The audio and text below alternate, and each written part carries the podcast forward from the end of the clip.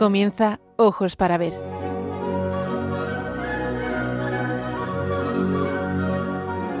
Dirigido por Andrés Jiménez con la participación de Miguel Ángel Irigaray y Santiago Arellano.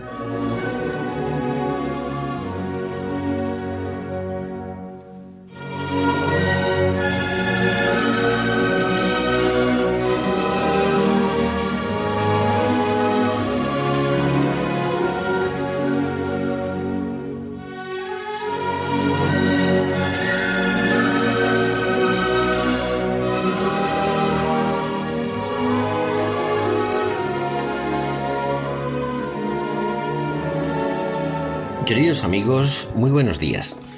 Les saludamos desde Pamplona, donde realizamos esta edición de Ojos para Ver el primer y tercer martes de cada mes. Les habla Andrés Jiménez y nos acompaña Miguel Ángel Iricaray en tareas de locución y como técnico de sonido.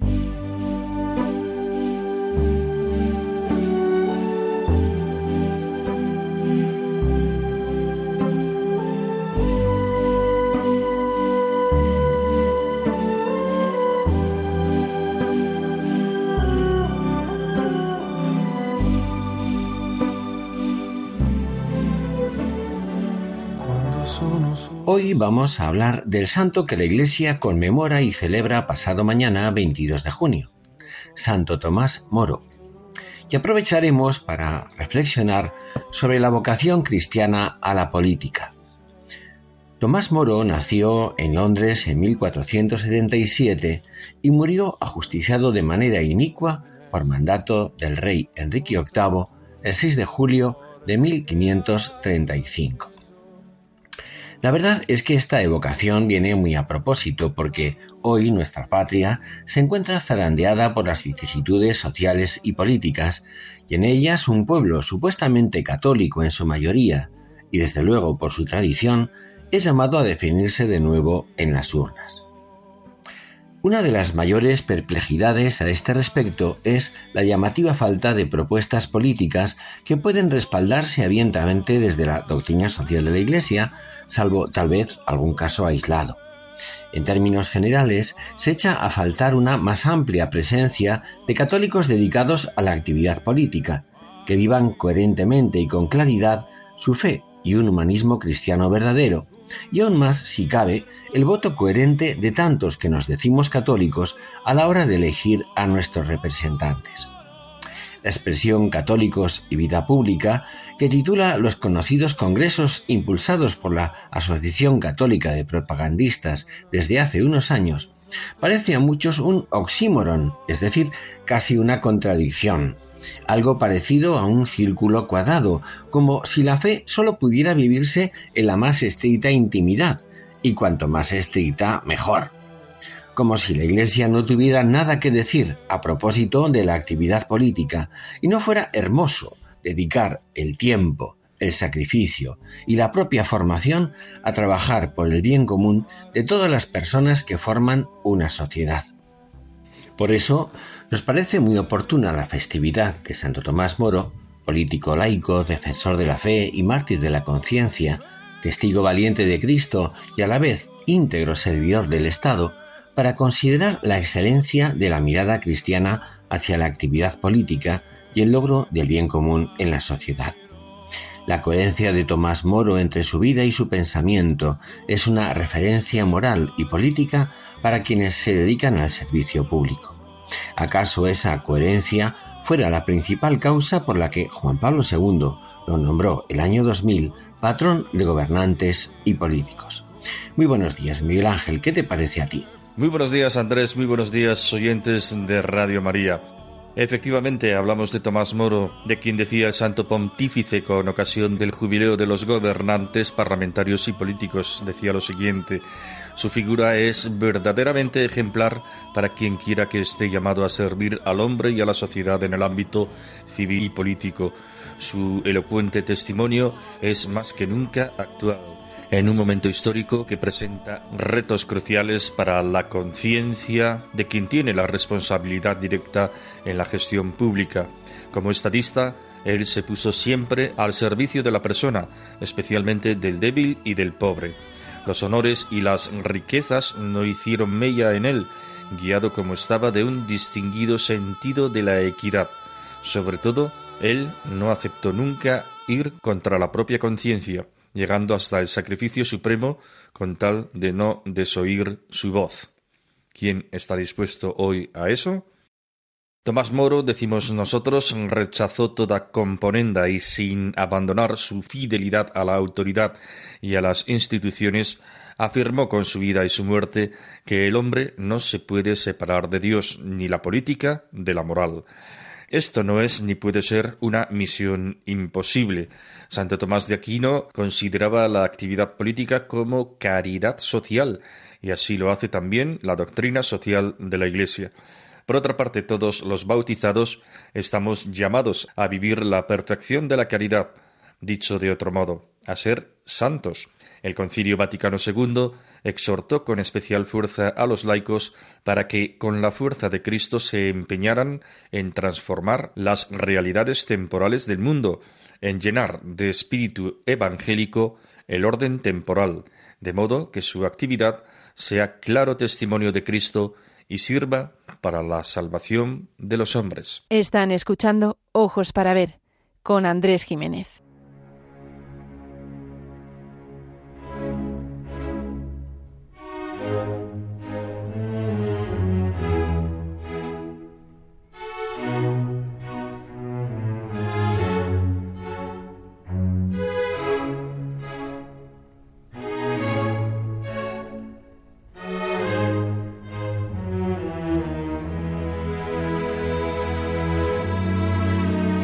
Para ver, el don de la belleza.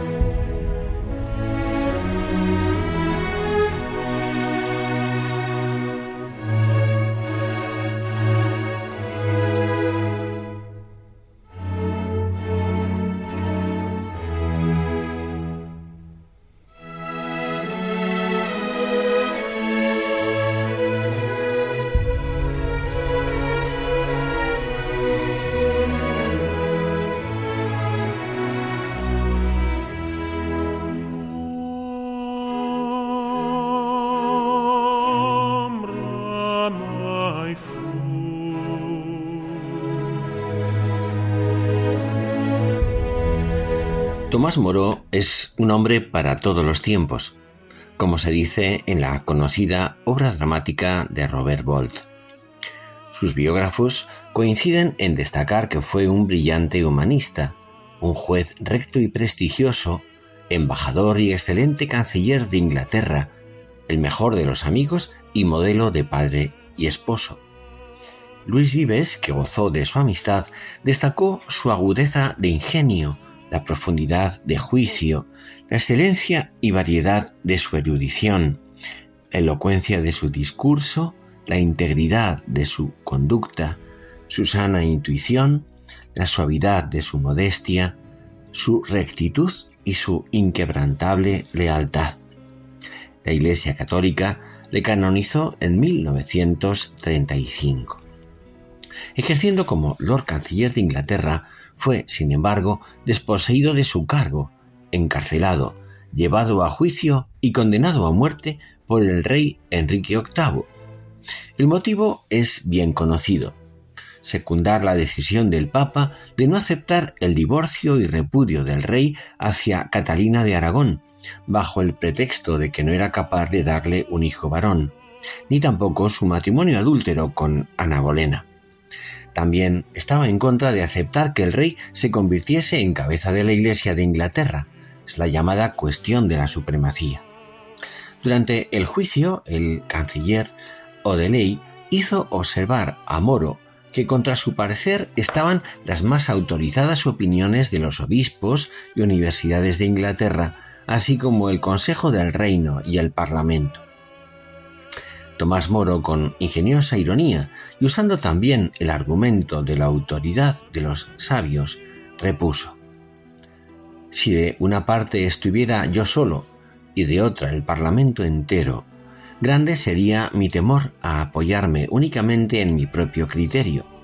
Y aunque el número de esos obispos y universidades sean tan importantes como vuestra señoría da a entender, poca razón veo, Lord Canciller, para variar mi conciencia, porque no me cabe duda de que, si no en este reino, sí en la cristiandad, componen mayoría los hombres virtuosos y los sabios obispos hoy en vida que piensan igual que yo. Esto sin contar a los que ya están muertos y muchos de ellos santos en el cielo. Estoy positivamente seguro de que la inmensa mayoría pensaron en vida de la misma manera que yo ahora. Por tanto, Lord Canciller, no estoy obligado a conformar mi conciencia al consejo de un reino contra el consejo general de la cristiandad, ya que por cada obispo de los vuestros cuento yo con más de un centenar de los santos obispos mencionados, y por consejo o parlamento de los vuestros, y Dios sabe qué clase de parlamento, cuento con todos los de los demás reinos cristianos. Pero no es sólo por la supremacía por lo que buscáis mi sangre, sino también, admitámoslo, por no querer condescender en el asunto del matrimonio. Con estas palabras dejaba Tomás bien claro ante el tribunal que la verdadera razón de su reprobación y condena era el no haber condescendido en el asunto del divorcio del rey. Tras la traición y perjurio de Richard Rich, que en otro tiempo fuera su protegido y que ambicionaba cargos de notoriedad en la corte, Tomás Moro fue sentenciado a la pena de muerte por unos jueces que no deseaban perder el favor del monarca. Después de escuchar la condena ante el estupor general, se dirigió a los jueces con las siguientes palabras. San Pablo estuvo presente en la muerte de San Esteban y fue también culpable de ella, y sin embargo fue un gran santo. Espero de verdad y de todo corazón que todos nosotros, aun cuando vosotros me habéis condenado a muerte y me vais a matar, volvamos a vernos un día en el cielo. Qué grande. Aprender a mirar. Ojos para ver. Radio María.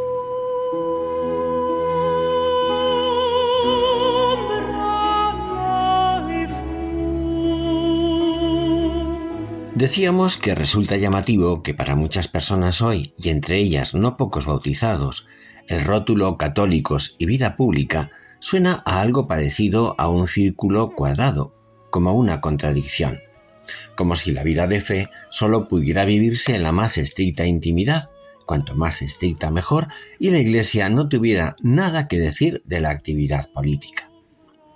Es verdad que no corresponde a la Iglesia como tal edificar la ciudad de los hombres, pero tampoco puede desentenderse de ella, puesto que la ciudad se volvería contra los hombres si no tuviera en cuenta el orden moral y la verdadera naturaleza y destino del ser humano. Pero también es posible que suene extraño a ciertos oídos afirmar que el cristianismo no apareció en el mundo para resolver la cuestión social, sino para enseñar a los hombres cuál es su dignidad de hijos de Dios y cómo alcanzar su destino eterno. Lo cierto es que al anunciar el Evangelio de la salvación al hombre, la Iglesia sienta premisas cuyas conclusiones son la respuesta no sólo a la cuestión social, sino a todos los problemas y disensiones que hieren la dignidad humana y hacen penosa la existencia de millones de personas concretas. La razón de ello es que en la fe cristiana lance, late un germen divino, la caridad, el amor operativo y concreto movido por la pertenencia a Cristo, que puede y debe vencer al egoísmo y configurar una civilización del amor y de la vida entre los hombres.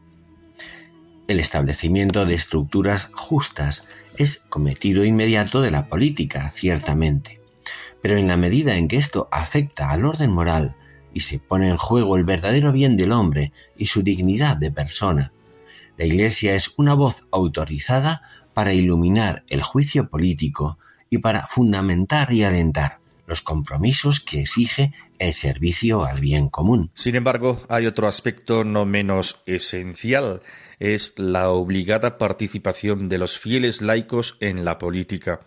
Los fieles laicos son también la Iglesia y participan de su naturaleza y de su misión. Y por eso precisamente a ellos corresponde actuar con iniciativa propia y penetrar de espíritu cristiano la mentalidad, las leyes y las estructuras del mundo en el que viven. Como ciudadanos que son, les corresponde el deber inmediato de actuar en la instauración de un orden justo en la sociedad. Ellos, para quienes el mundo y la vida social son el ámbito y el medio de su vocación cristiana, están llamados a participar en primera persona en la vida pública. Una buena definición del vínculo entre la Iglesia y el sujeto social que ha de hacerse presente en la vida pública es la que narra el profesor Máximo Serretti durante los dramáticos días que precedieron al reconocimiento de Solidaridad como sindicato legal un obrero polaco en huelga de los astilleros de Danzig respondía así al periodista de la BBC que le preguntaba qué tenía que ver la Iglesia con todo aquello que estaba sucediendo. La Iglesia, respondió, no tiene nada que ver, contestó, y ante la insistencia del entrevistador, remachó que la Iglesia no había hecho nada y que eran ellos, los obreros, los que habían empezado la protesta, pero admitió que la Iglesia, por su parte, le había engendrado a él y a sus compañeros. Benedicto XVI recordaba en su encíclica Caritas in Veritate que la misión de los fieles bautizados es configurar rectamente la vida social respetando su legítima autonomía y cooperando con los demás ciudadanos de acuerdo con sus competencias respectivas y bajo su propia responsabilidad. Termina señalando que la caridad debe animar su actividad política vivida como caridad social.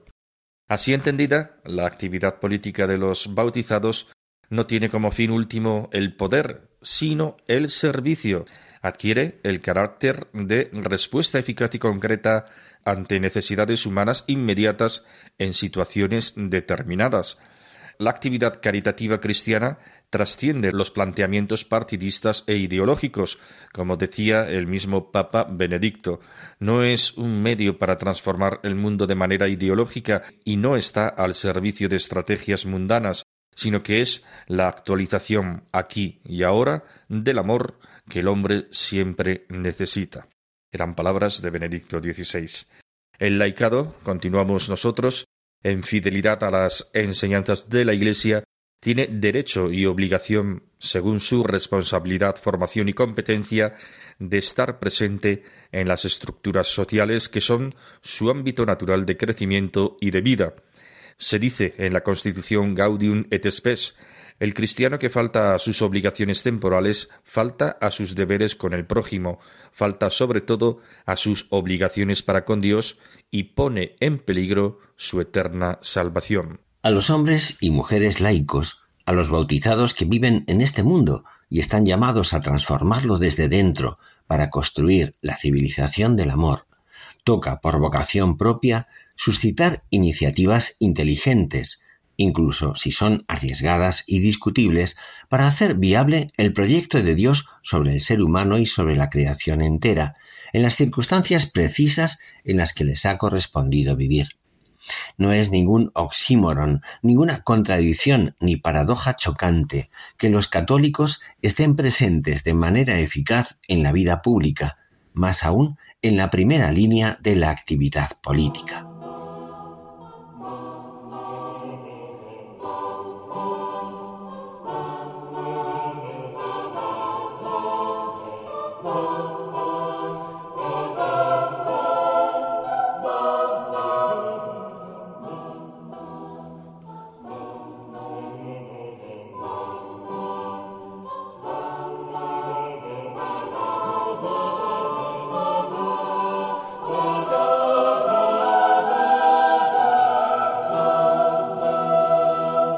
Pero existen o han existido buenos políticos consecuentes con su fe católica. ¿Es posible que un político sea un buen cristiano? Pues sí, aunque no parezca posible a algunos, existen políticos católicos coherentes y han existido políticos santos que fueron llamados por Dios a entregar buena parte de su vida a la actividad política. En este sentido, la Iglesia venera entre sus santos a numerosos hombres y mujeres que han servido a Dios a través de su generoso compromiso en las actividades políticas y de gobierno, como se dice en la nota doctrinal sobre algunas cuestiones relativas al compromiso y la conducta de los católicos en la vida pública de la Congregación para la Doctrina de la Fe, documento publicado en el año 2002 y que reproducimos aquí en su número uno la observancia de la ley natural y la libertad responsable del individuo son los elementos inseparables que Dios ha querido para la acción del cristiano en lo temporal. La Iglesia no canoniza tal o cual sistema político, sino la persona que ha practicado heroicamente las virtudes y que, por lo tanto, en el campo específico de la política, ha obrado conforme a la fe, con verdadera competencia y en la búsqueda continua del bien de la sociedad, no de sus propios intereses. Hagamos pues un repaso de algunos políticos sobresalientes, entre los que tenemos a santos, beatos, venerables y siervos de Dios, además, por supuesto, de Santo Tomás Moro. En 1957 se firmaba el Tratado de Roma, que dio origen a la Unión Europea. Pero todo empezó el 9 de mayo de 1950, cuando el ministro francés de Relaciones Exteriores, Robert Schuman, llamó la atención mundial con la más grande idea política del siglo XX. Schuman invitaba solemnemente a todas las naciones democráticas europeas a unirse para construir juntas un destino común. Esta grandiosa invitación no tenía precedentes en la historia. En definitiva, era proponer, después de dos terribles guerras mundiales con sus millones de muertos, dejémonos de matarnos y empecemos a construir una Europa de paz y prosperidad por siempre. La propuesta era sin duda revolucionaria, pero era ilusoria, utópica. Sin embargo, Schumann no estaba solo el italiano Alcide de Gasperi y el alemán Konrad Adenauer eran también dos católicos convencidos de que a través de la política se debía servir a los ideales de la paz y del entendimiento entre las naciones. A los tres se les considera, junto con Jean Monnet, los padres de Europa. Robert Schumann hoy se halla en vías de canonización. Vivió entre 1886 y 1963. Era un político francés de origen germano-luxemburgués y uno de los tres padres de Europa. Su actividad le valió que el canciller de Alemania, Konrad Adenauer, lo considerase como el padre de la amistad entre los dos países. Qué bonita expresión. El Papa Francisco ha abierto el proceso para su beatificación al autorizar la promulgación de un decreto que examina sus virtudes heroicas, reconociéndolo como venerable. Y por su parte, Konrad Adenauer vivió entre 1876 y 1867. Católico alemán, fue el primer canciller de la República Federal de Alemania y, como se ha indicado, uno de los padres fundadores de la Unión Europea. Fue alcalde de Colonia desde 1917. Perseguido por el partido de Hitler, se refugió en un monasterio benedictino donde estudió a fondo las encíclicas sociales de León XII y Pío XI. Encarcelado, estuvo a punto de ser asesinado, pero en 1945 será repuesto como alcalde y en 1948 será elegido canciller de Alemania y reelegido en 1953, 1957 y 1961. Adenauer lideró a su país desde las ruinas de la Segunda Guerra Mundial hasta convertirse en una nación próspera que forjó fuertes relaciones con Francia, Reino Unido y los Estados Unidos, los enemigos precisamente de la Alemania nazi durante la guerra. Durante sus años en el poder, Alemania Occidental forjó su democracia, la estabilidad, el respeto internacional y la prosperidad económica conocida como el milagro económico alemán. Y el italiano Alcide de Gasperi, que vivió entre 1881 y 1954, contribuyó decisivamente también en la creación de la Comunidad Europea. Fue ministro de Asuntos Exteriores y presidente del Consejo de Ministros de Italia, así como fundador de la Democracia Cristiana y último secretario del Partido Popular Italiano. Luchador infatigable, honrado, firme en sus convicciones, respetuoso con todos, encontraba su fuerza en la oración y la Eucaristía. Qué bonito esto. Muere en 1954 pronunciando el nombre de Jesús. Fue terciario franciscano, está introducida su causa de beatificación y la Iglesia le concedió el título de siervo de Dios en 1993. Junto a De Gasperi hay un grupo de políticos italianos en vías de canonización. Citaremos a dos. Por un lado, Giorgio Lapira, 1904-1977, dos veces elegido alcalde de Florencia, y fue parlamentario y participó en la asamblea que redactó la Constitución de la República Italiana tras el fin de la Segunda Guerra Mundial. En su vida pública y privada fue un defensor de la paz y los derechos humanos, trabajó por el bienestar de los pobres y los marginados. La Pira perteneció a la Tercera Orden de Santo Domingo. El Papa Francisco confirmó el 5 de julio de 2018 que la Pira había llevado una vida de heroica virtud y lo nombró venerable. Y hablamos de otro político, Alberto Marbelli, nacido en 1918, que era un joven laico dedicado al 100% a la política, miembro de la Acción Católica y de la Pía Unión de Cooperadores Salesianos. Fue candidato a diputado por la ciudad de Rimini. Marbelli, aparte de su actividad política, se destacó por su amor a Cristo y la Eucaristía. Murió atropellado en una calle de la ciudad de Rimini en 1946 a la edad de 28 años y fue beatificado en 2004 por el Papa Juan Pablo II.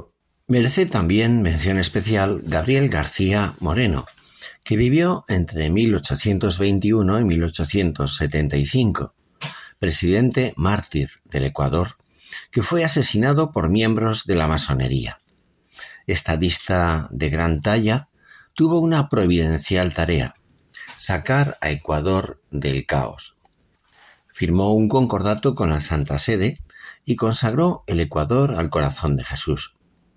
Aprobó la ley orgánica de la instrucción pública, impulsó la fundación de institutos de educación y del Observatorio Meteorológico, creció la, creó la Academia Nacional Científica y Literaria, reorganizó la universidad y fomentó la educación femenina claramente descuidada hasta entonces. Fue promotor de importantes iniciativas económicas y promotor de grandes infraestructuras, carreteras, ferrocarril, comunicaciones. Quizás no exista otro personaje en la historia de las repúblicas hispanoamericanas en el que la crítica se haya ensañado tanto. Hombre culto, capacitado para el gobierno, austero y de arraigadas creencias católicas, García Moreno ha sido juzgado por sus enemigos como fanático, nada nuevo por otra parte. Sin embargo, su pasado por la presidencia ecuatoriana marcó una época de indudable florecimiento. Mortalmente herido a la salida de misa, gritó ante sus asesinos Dios no muere. Por su parte, el mexicano Carlos María Abascal Carranza que vivió en la segunda mitad del siglo pasado, entre 1949 y el año 2008, fue abogado y ministro de Trabajo y del Interior en el gobierno del presidente Vicente Fox. Se comprometió con valentía en el tema de la despenalización del aborto en el Distrito Federal en 2007 y participó activamente en la defensa de la vida desde el momento de la concepción. Falleció a los 59 años víctima de un cáncer. Diversas organizaciones católicas solicitaron en 2009 a la Archidiócesis de México la apertura del proceso de canonización del exministro Abascal, considerando sus virtudes y su plena disposición a participar en la política, sin renunciar a su postura e ideales católicos. Otro gran personaje de la política internacional, Julius Cambarage Nyerere, vivió entre 1922 y el año 1999. Fue presidente de la República de Tanzania entre 1964 y 1985. Julius Nyerere era un católico convencido. Participaba en la misa diaria y su fe cristiana influyó notablemente en su carrera política. Incorruptible, su vida y su obra marcaron un ejemplo de integridad. En octubre de 2009, diez años después de su fallecimiento, Nyerere fue nombrado de manera póstuma Héroe Mundial de la Justicia Social por la Asamblea General de la ONU. El 13 de mayo de 2005, el Papa Benedicto XVI lo declaró siervo de Dios a petición de los obispos de Tanzania. Finalmente queremos recordar a Shabbat Bati, ministro de Pakistán, ferviente católico que murió asesinado, martirizado más bien, en 2011 a la edad de 42 años mientras se dirigía a su trabajo en su puesto de ministro de minorías del gobierno de su país. Mártir de la paz y de la libertad, su muerte estuvo marcada por su compromiso con la defensa de la libertad de culto y su convicción de tener que modificar la ley contra la blasfemia, precisamente por ser cristiano y por querer el diálogo con todas las minorías de su país, su acción estuvo siempre inspirada en la bondad hacia los marginados y oprimidos, en la adhesión total a la lucha por la igualdad humana, la justicia social y la libertad religiosa, de hecho, fue el primero en el país en hablar de diálogo interreligioso y en dar los primeros pasos hacia ese camino, hacia ese diálogo. Era un católico convencido de que Jesús era la fuerza de su vida. Desde joven, por sus fuertes principios y su posterior titulación como abogado, se volcaba en la defensa de los derechos de todos los ciudadanos. Tras varios años ejerciendo como defensor de causas contra miembros de minorías religiosas, el presidente pakistaní Ali Asif Zardari le nombró ministro de las minorías de Pakistán en 2008. Empezó con la idea de integrar en la sociedad a los más pobres y débiles para hacer más digna su vida, para hacerles entender que ellos también tenían sus derechos, porque mucha gente vivía tan oprimida que creía que ese era su destino, el destino de la opresión. Intentó que esas personas comprendieran que tenían derechos como todos los demás. Todo esto se manifestó en Pakistán con diversos cambios y reformas. Dos ejemplos entre todos. Antes de su entrada en política en Pakistán, no estaba previsto que las minorías religiosas pudieran estar presentes en el Senado. Él, sin embargo, consiguió que hoy puedan estarlo. El segundo cambio importante en Pakistán fue la posibilidad para los más débiles de acceder a los concursos públicos, para los que normalmente se seleccionaba a los musulmanes de cierta categoría social. Tenía él en la Biblia a una compañera de su vida diaria. No buscaba la muerte, aunque sufrió numerosas amenazas y varios atentados, pero no dio marcha atrás ante el peligro. Era un cristiano orgulloso de ser pakistaní, lo que se traducía también en un servicio a los musulmanes en aras de la justicia y un sano pluralismo. Había fundado el Partido de Liberación Cristiana, pero después se dio cuenta de que tenía que cambiarlo en alianza de todas las minorías porque la religión no debe dividir sino unir. El asesinato de Shabbat Bati fue reivindicado por el movimiento de los talibanes que lo calificó de blasfemo de Mahoma. Cinco años después de su muerte, en 2016, la Iglesia Católica abrió su causa de beatificación. Es conocida una carta suya en la que afirma me han propuesto altos cargos de gobierno y se me ha pedido que abandone mi batalla. Pero yo siempre lo he rechazado, incluso poniendo en peligro mi vida. Mi respuesta ha sido la misma. No, yo quiero servir a Jesús como un hombre normal. Este amor me hace feliz. No quiero popularidad, no quiero posiciones de poder. Solo quiero un lugar a los pies de Jesús. Quiero que mi vida, mi carácter, mis acciones hablen por mí y digan que estoy siguiendo a Jesucristo. Este deseo es tan fuerte en mí que me consideraría un privilegio el que en este esfuerzo y en esta batalla por ayudar a los necesitados, a los pobres, a los cristianos perseguidos de Pakistán, Jesús quisiera aceptar el sacrificio de mi vida. Quiero vivir por Cristo y quiero morir por Él. No siento miedo alguno. Cuando en el hecho de que Jesucristo lo sacrificó todo, que Dios envió a su mismo Hijo para redimirnos y salvarnos, me pregunto cómo puedo seguir el camino del Calvario. Nuestro Señor dijo, Ven conmigo, carga tu cruz y sígueme. Mientras viva, hasta el último aliento, seguiré sirviendo a Jesús y a esta humanidad pobre que sufre, a los cristianos, a los necesitados, a los pobres. Por supuesto, aunque destaquen algunos por este motivo de manera especial, no hay que pensar que ser católico consecuente en política sea sinónimo de ser candidato al martirio. En realidad, vivir la fe y la caridad a diario, en la política y en otros muchos ambientes de la vida cotidiana, es ya un martirio blanco, no necesariamente teñido de rojo por el sacrificio cruento de la vida. Los aquí destacados y otros muchos se han sacrificado porque vivieron la política auténtica, que es una forma privilegiada de ejercer la caridad cristiana buscando el bien común de la sociedad. Ojalá fueran fuente de inspiración y de ejemplo para muchos jóvenes, mujeres y hombres llamados a esta periferia de nuestros días, a esta exigente vocación de servicio. El Papa Pío XI, a caballo entre las dos guerras mundiales, refrendaba estas vidas entregadas al servicio del bien común al afirmar que la política es la forma más excelsa de la caridad. Esta misma expresión la han hecho suya también San Pablo VI y el Papa Francisco. Es un modo de reconocer que se puede ser santo en medio de las tensiones, las tentaciones y las dificultades de la acción política.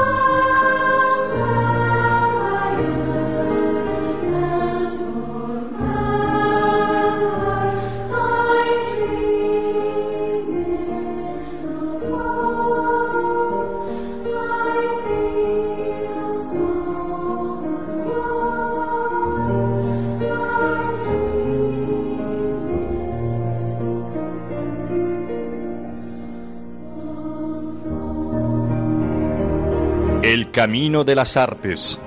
Ojos para ver.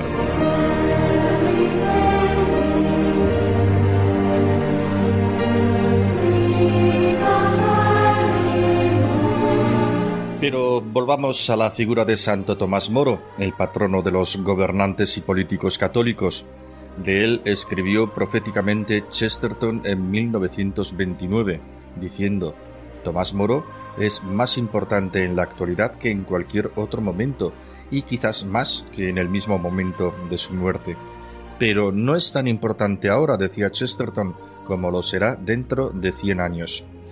Ojalá sea así, si en él redescubrimos un ejemplo de santidad laical, de honestidad y excelencia política, y si sirve para que surjan muchos hombres y mujeres que dediquen su vida a servir con eficacia y honestidad al bien común en la vida política, una de esas periferias a las que está llamada la Iglesia de nuestros días para difundir la alegría del Evangelio y contribuir a la edificación de una civilización del amor y de la vida. Sin duda es muy conocida la obra teatral que Robert Bolt escribió sobre Tomás Moro, un hombre para la eternidad, llevada más tarde al cine en 1966 por Fred Zinnemann, que consiguió seis premios Oscar con la magnífica interpretación de Paul Scofield. Tanto el autor como el realizador estaban ilusionados con la historia. Mi intención, dijo Bolt, anglicano no practicante, es honrar a un hombre bueno. Y por su parte, Cineman, de origen judío, expresó Vi en la obra de Robert Bolt una especie de historia de suspense. Ahí había un hombre que lo tenía todo, posición, dinero, una familia, la vida, y lo dejó todo. Fue un hombre de Dios. Un hombre para la eternidad, decíamos, está basada en la obra de teatro de Robert Bolt, guionista también de esta magnífica película. Se representó con éxito durante años en Londres esa obra de teatro. El actor principal, Paul Scofield, representaba a Tomás Moro también sobre el escenario. En la película se ve a Tomás Moro negándose a reconocer, a pesar de su fidelidad al rey VIII, la nulidad de su matrimonio con Catalina de Aragón, la cual solo le había dado una hija, ya que el rey inglés quería casarse con Ana Bolena, hecho que acaba provocando la ruptura entre la Iglesia de Roma y la Iglesia de Inglaterra.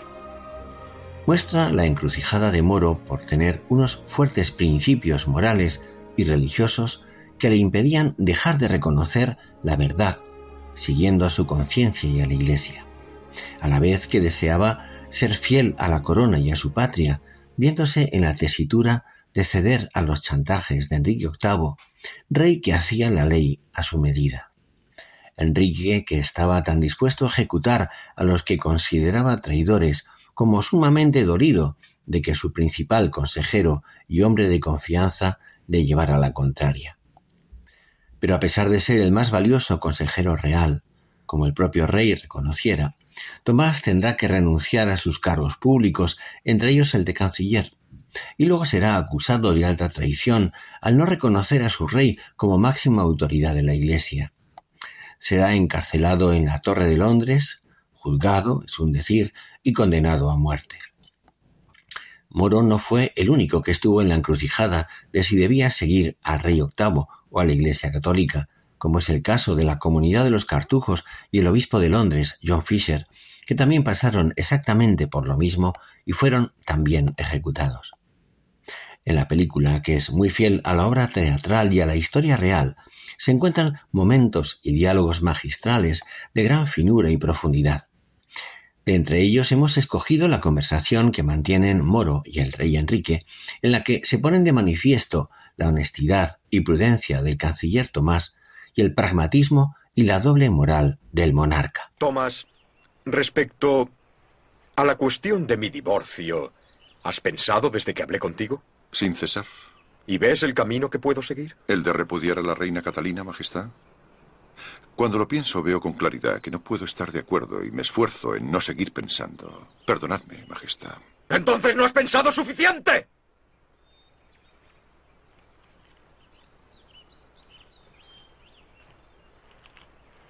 Lilas.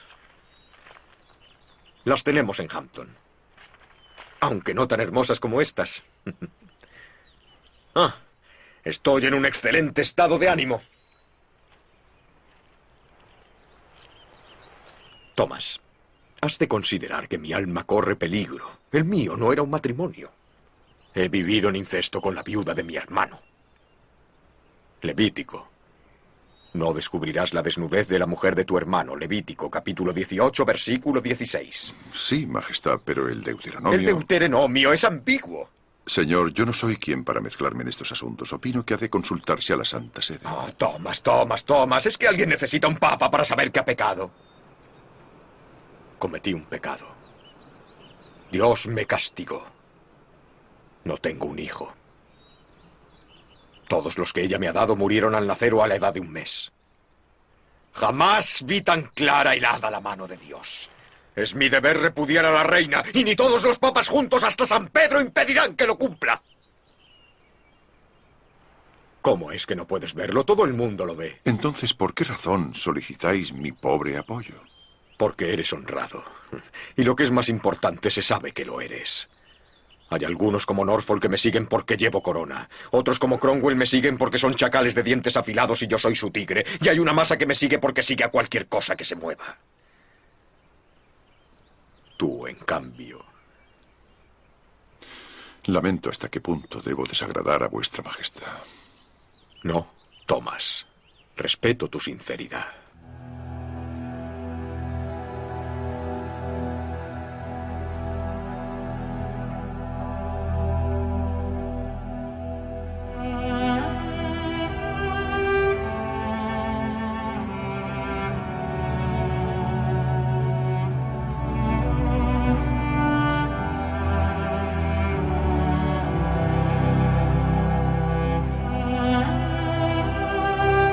Al poeta Miguel Dors.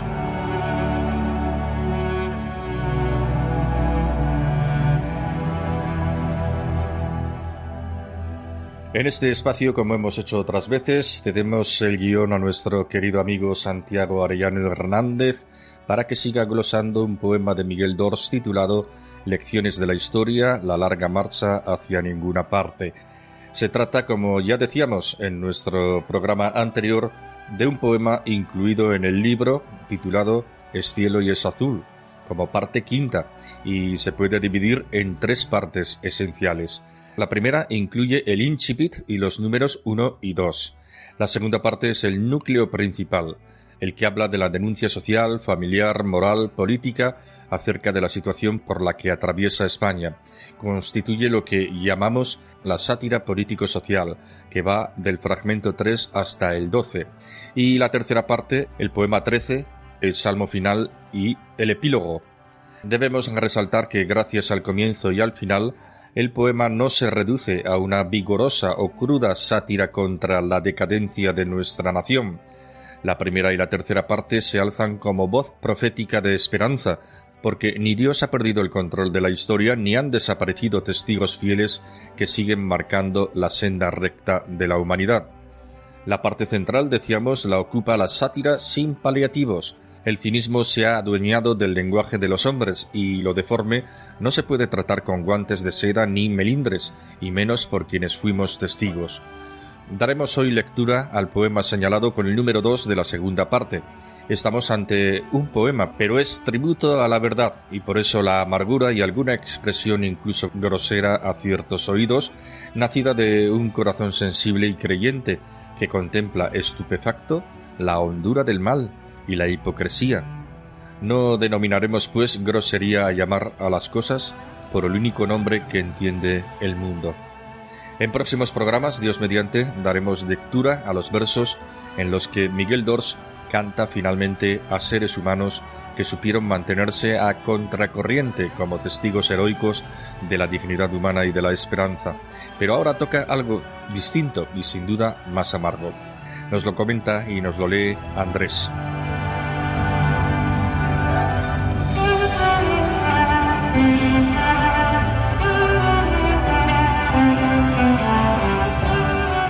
Dice así este poema.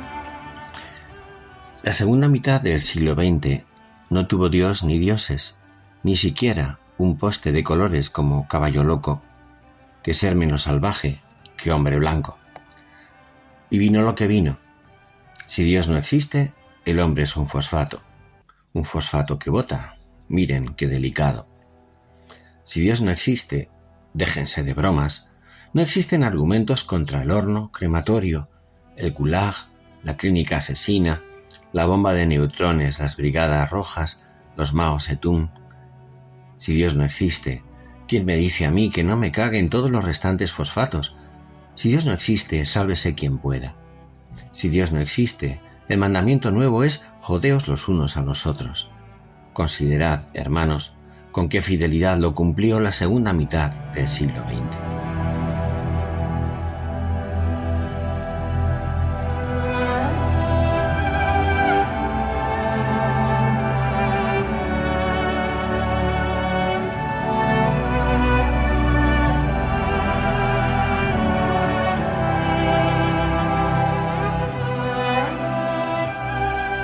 Pues este es el poema de Miguel Dors, poema duro, directo como pocos. La primera estrofa subraya con rotundidad el origen de todos nuestros desconciertos y hasta nuestras inhumanidades. Vivir de espaldas a Dios, negar su existencia o ignorarla. Esto no es indiferente para la vida individual y colectiva de los humanos. Si no hay Dios, viene lo que viene, el hombre deja de ser imagen del Dios que es fundamento de su dignidad. Ya que queda reducido, el poeta dice que a un fosfato, es decir, a una partícula más de la realidad material del universo, es decir, a nada, que siendo poco, en breve será menos. Un ser humano más que importa al mundo, decía el poeta. Frente a la visión cristiana de persona como ser único e irrepetible, ¿Qué consecuencias trae reducirlo a un fosfato o, como decía Sartre, una pasión inútil a una nada abocada hacia la muerte?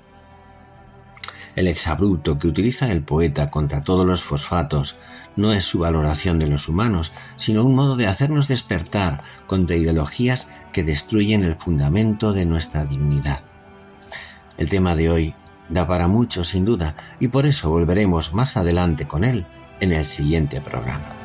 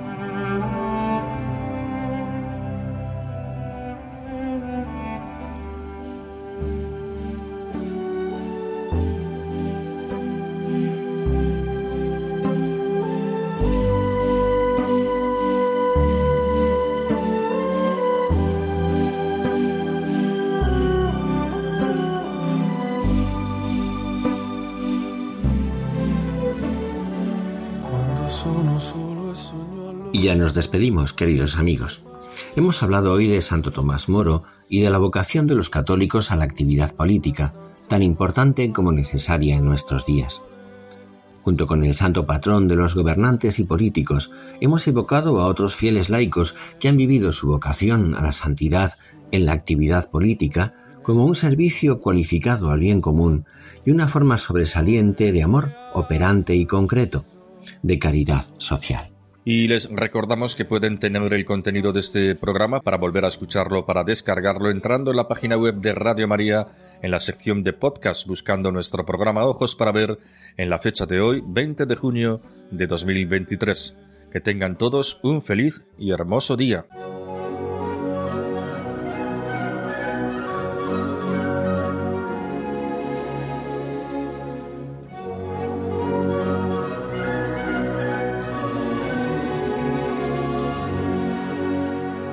Finaliza Ojos para Ver.